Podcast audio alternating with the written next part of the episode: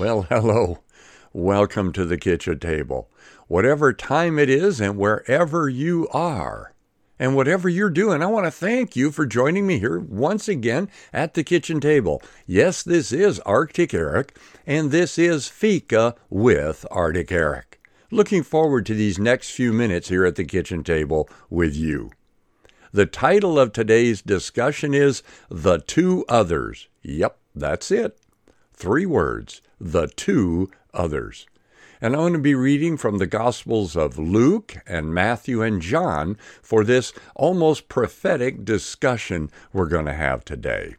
I have met a number of people in my life, as most of my listeners have, and I'm one of those who listens to what people say. And I, have discovered that many people, uh, particularly believers, are kind of stuck in yesterday or stuck in tomorrow. And of course, tomorrow hasn't even come yet.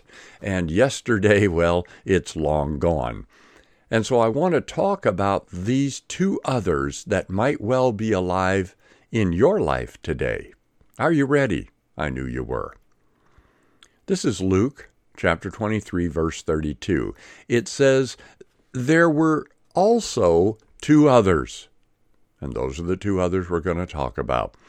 There were two others. They were criminals, robbers, thieves, and they were led with Jesus to be put to death. In John chapter 10, we read that the thief comes to steal. And in a way, these two thieves are still stealing today, as I mentioned and I think it's going to come clear to you as to how.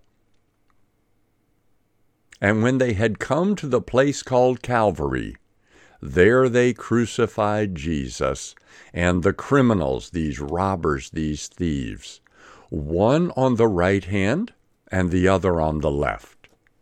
In Matthew, we read that the chief priests were mocking with the scribes and the elders, declaring, He saved others, He trusted in God. And these robbers, these thieves who were crucified with Christ, they also said the very same thing. Yeah, He saved and He trusted, and that's all yesterday. That's past tense.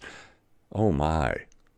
So one of the thieves, is living in yesterday. But let's continue.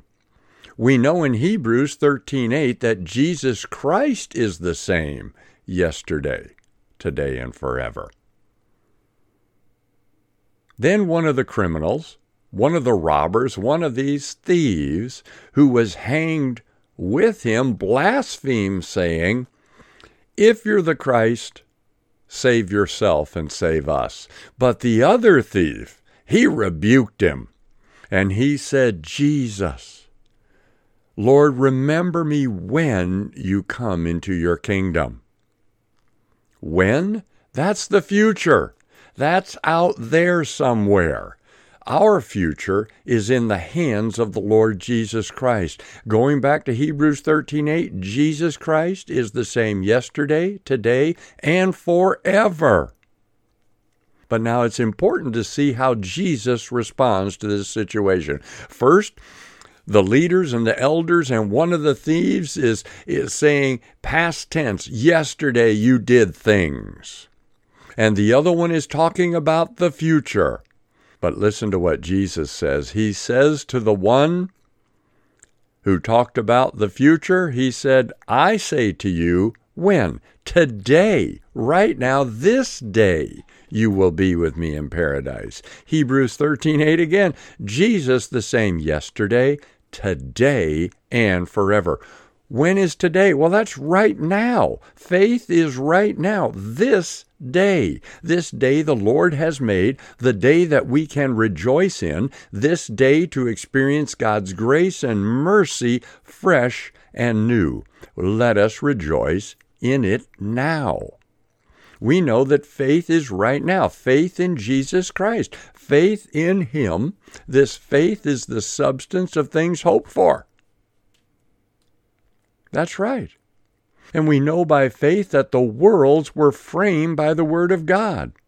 And what we need by the grace of God, the empowerment of God, is to allow the Word of God to frame our world, to frame our thoughts, to frame our today, and not be drawn back to yesterday. Not the bad things of yesterday, they're forgiven. And even the good things of yesterday can be a thief. They can steal from today because we're living in yesterday. But God is right now for those of us who are here right now, living right now by faith. Nor do we want to be caught up in the future. We want, by God's amazing grace, to live in the now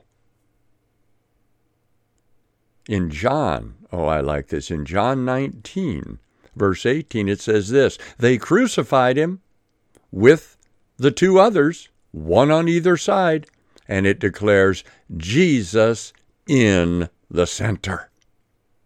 Jesus, the Alpha and Omega, the beginning and the end, He wants to be our all. He has forgiven our yesterdays. And even the good things of yesterday, we need grace to be like Paul and to say, even the things that were good and beneficial to me, I cast them aside in order to have more of Christ in the now, in the today.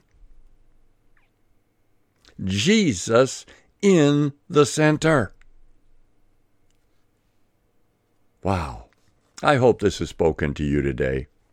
And I hope that if either of these thieves have been stealing from you,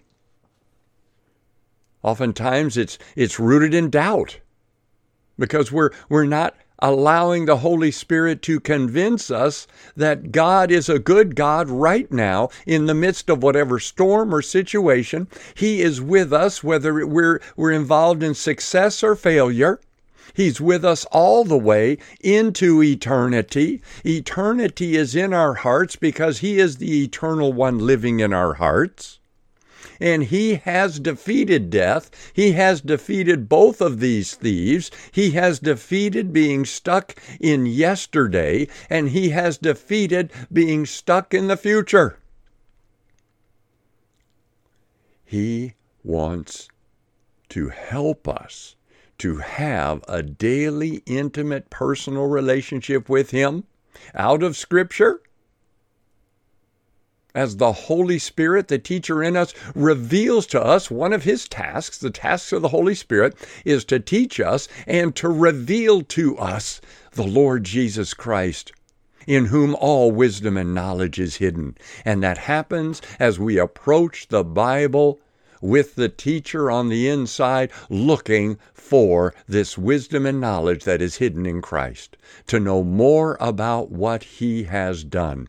This expression, this person, Jesus Christ, who is the expression of the perfect love of God. God so loved the world that He gave and He continues to give through His Son, by His Son's Spirit, by that Spirit of grace the Holy Spirit. There were two others. May they return to the grave and never return to the experience of anyone who's been troubled by them. Because God is the God of right now, and He has given you the measure of faith necessary to say yes to Him. That His Lordship today, that His ruling in your life today, that His fighting the battle for you today, that His revealing Himself to you today by the Spirit according to Scripture be yours today that that mercy and grace, that forgiveness, that richness of the relationship with God through Jesus Christ is available and more than available, that it will be yours today. May this be a breakthrough day for you to know Jesus in the center, to keep our eyes upon Jesus Oh, Father, thank you for this day. I thank you for each of you joining me here at the kitchen table. I look forward to the next time we chat. Until then, God bless you. Good day